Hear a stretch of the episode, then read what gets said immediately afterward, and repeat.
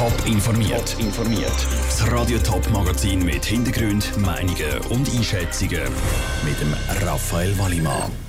Nach einem klaren Nein-Trend zu der Selbstbestimmungsinitiative ist bei der SVP-Vorlage ein ähnliches Comeback wie schon in der Vergangenheit möglich. Und nach dem Beitritt in die Regierungskonferenz der Bergkantone, was erhoffen sich die beiden Appenzeller davon? Das sind zwei von den Themen im Top informiert. Die Ablehnung gegen die Selbstbestimmungsinitiative wächst. Das zeigen die neuesten Trendumfragen von der Tamedia und der SRG. Aktuell wird es für die SVP also eine klare Niederlage geben. Aber ist der Abstimmungskampf wirklich schon entschieden? Oder gibt es eine komplette Kehrtwende, wie es bei der SVP schon ein paar Mal gegeben hat? Andrea Nötzli.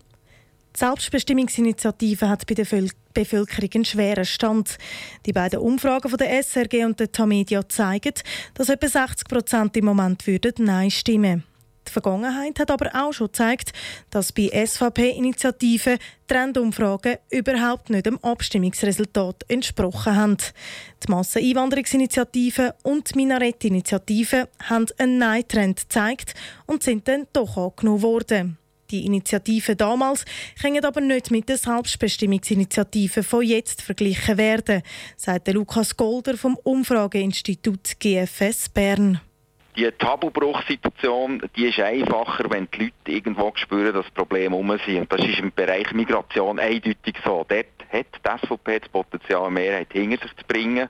Und die Tabubruchsituation, das Zeichen setzen, die emotionale Stimmungslage, die Aufladung, das ist das entscheidende Muster damals gewesen. Die SVP kann also bei der Selbstbestimmung nicht mit Emotionen arbeiten und schafft es darum nicht, die Bevölkerung zu erreichen. Dafür haben die Gegner etwas gelernt und arbeiten jetzt umso mehr mit Emotionen. Sie hat selber mit dem Emotionalisieren angefangen und hat bei der Durchsetzungsinitiative der SVP eine herbe Niederlage gebracht, was sie eigentlich selber so emotionalisiert hat. Und seither ist eben ein eine Pattsituation. Beide Seiten haben voneinander gelernt. Und jetzt kann man eben nicht mehr sagen, dass es der SVP einfach fällt, so eine Tabubruchssituation zu kreieren. Die Selbstbestimmungsinitiative will die Bundesverfassung über das Völkerrecht stellen und so eben die Selbstbestimmung stärken. Gegner aber befürchten, dass internationale Verträge gekündigt werden und so der Ruf der Schweiz leidet. Darum ist die Initiative wahrscheinlich schon gelaufen, sagt Lukas Golder. Im Mix von all diesen Beurteilungen gehen wir davon aus, dass die Chancen auf ein Jahr praktisch verschwunden sind. Es ist jetzt noch die Frage, gibt es einen Achtungserfolg für die SVP mit einem Anteil von über 40? Das könnte noch sein. Im Normalfall geht es aber weit unter 40 und dann könnte es sogar eine Schlappe absetzen für die SVP. Die Abstimmung ist dann am 25. November, also am Sonntag in einer Woche. Der Beitrag von Andrea Nötzli. Bei den anderen beiden nationalen Vorlagen sieht es nach der Umfrage nach einem klaren Ja aus für die Sozialdetektiv. Bei der Hornkuh-Initiative sieht es nach einer knappen Geschichte aus. Schneebedeckte Gipfel, die über die Nebelgrenze rausschauen, zackige Gebirgskämme und steilige Felshänge. Das sind die Alpen. Zum Beispiel in den Kantonen Graubünden, Tessin oder Wallis. Aber auch bei ihnen finden die Kantonsregierungen von Appenzell Innerrhoden und Ausserrhoden. Sie sollen darum in die Regierungskonferenz der Gebirgskantone aufgenommen werden, wenn auch vorläufig nur als Beobachter. Andrea Blatter.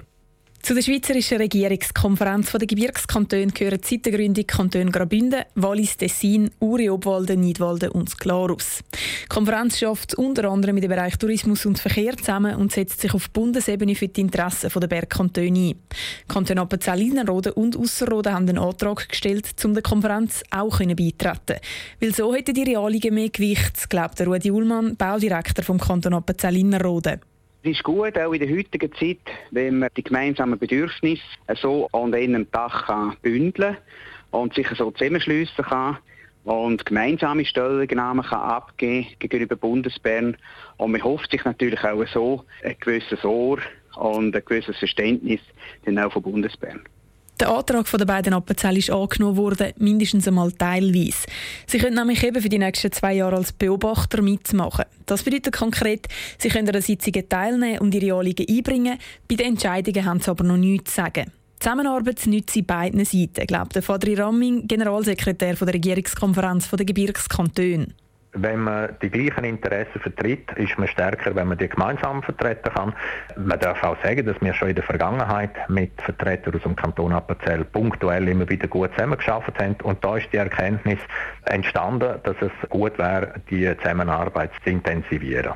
Er geht darum auch davon aus, dass die beiden Appenzell nach diesen zwei Jahren als Beobachter Vollmitglieder der Konferenz dürften werden. Auch der Rudi Ullmann, Baudirektor von Appenzell Innerrhoden, ist optimistisch für die zwei Jahre Probezeit und darüber hinaus. Wir dürfen auch gewisse Anliegen vom Kanton Appenzell Innerrhoden auch mit einbringen.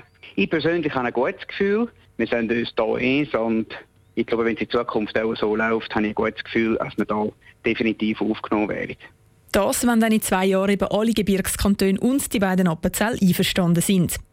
Die erste Sitzung der Regierungskonferenz mit den beiden Appenzell war übrigens schon letzte Woche. Beide Seiten haben ein positives erstes Fazit gezogen. Der Beitrag von Andrea Blatter. Die Regierungskonferenz der Gebirgskantone trifft sich mindestens viermal im Jahr. Die nächste Sitzung ist für nächsten Februar geplant. Die Stadt Winterthur hockt auf einem riesigen Schuldenberg. Sagenhafte 1,2 Milliarden Franken ist die aktuelle Verschuldung der Stadt. Vor allem in den letzten zehn Jahren ist der Schuldenberg stark gewachsen. Der Winterthur Stadtrat und das Parlament wollen jetzt Gegensteuer geben mit einer Vorlage, die am 25. November an die Urne kommt. Abgestimmt wird dann, ob zur Winterthur eine sogenannte Schuldenbremse eingeführt wird. Das ist aber umstritten. Vera Büchi. Mit der Schuldenbremse sollen zwei verschiedene Massnahmen eingeführt werden. Erstens muss die Stadt auf acht Jahre raus schwarze Zahlen schreiben. In die Berechnung fließen Zahlen aus vergangenen und kommenden Jahren. Zweitens geht es um höhere Hürden bei neuen Ausgaben. Wenn das Parlament zum Beispiel mehr als 1 Million Franken ausgeben für ein Projekt, braucht es neues absolute Mehr. Also 31 Ja-Stimmen vom 60-köpfigen Gemeinderat. Der Blick auf den Schuldenberg von Winterthur lange dem grünliberalen Gemeinderat durchs Glättli zum Ja-Stimmen. Dann äh, braucht es eigentlich keine grosse Begründung mehr, um zu erklären, wieso das da eine Schuldenbremse braucht. Wenn das so weitergeht, laufen wir in ein grosses Risiko, das eine Hypothek ist für die nächsten kommenden Generationen von dieser Stadt. Wie die GLP sagen auch FDP, SVP, CVP und dazu Stadtrat und Parlament Ja zu einer Schuldenbremse für Winterthur. Widerstand gegen die schärferen Vorschriften in der Finanzpolitik kommt von links. Der aktuelle Vorschlag bringe nichts, findet der grüne Gemeinderat Christian Griesser.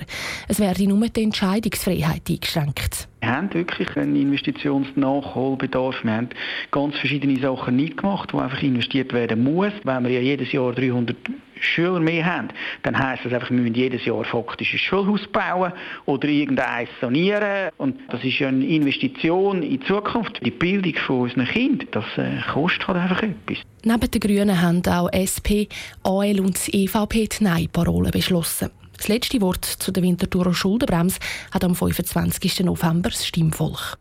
Der Beitrag von der Vera Büchi. Mehr Informationen zu den Abstimmungen am 25. November, auch in anderen Teilen des Sendegebiets und auf nationaler Ebene, gibt es auf toponline.ch.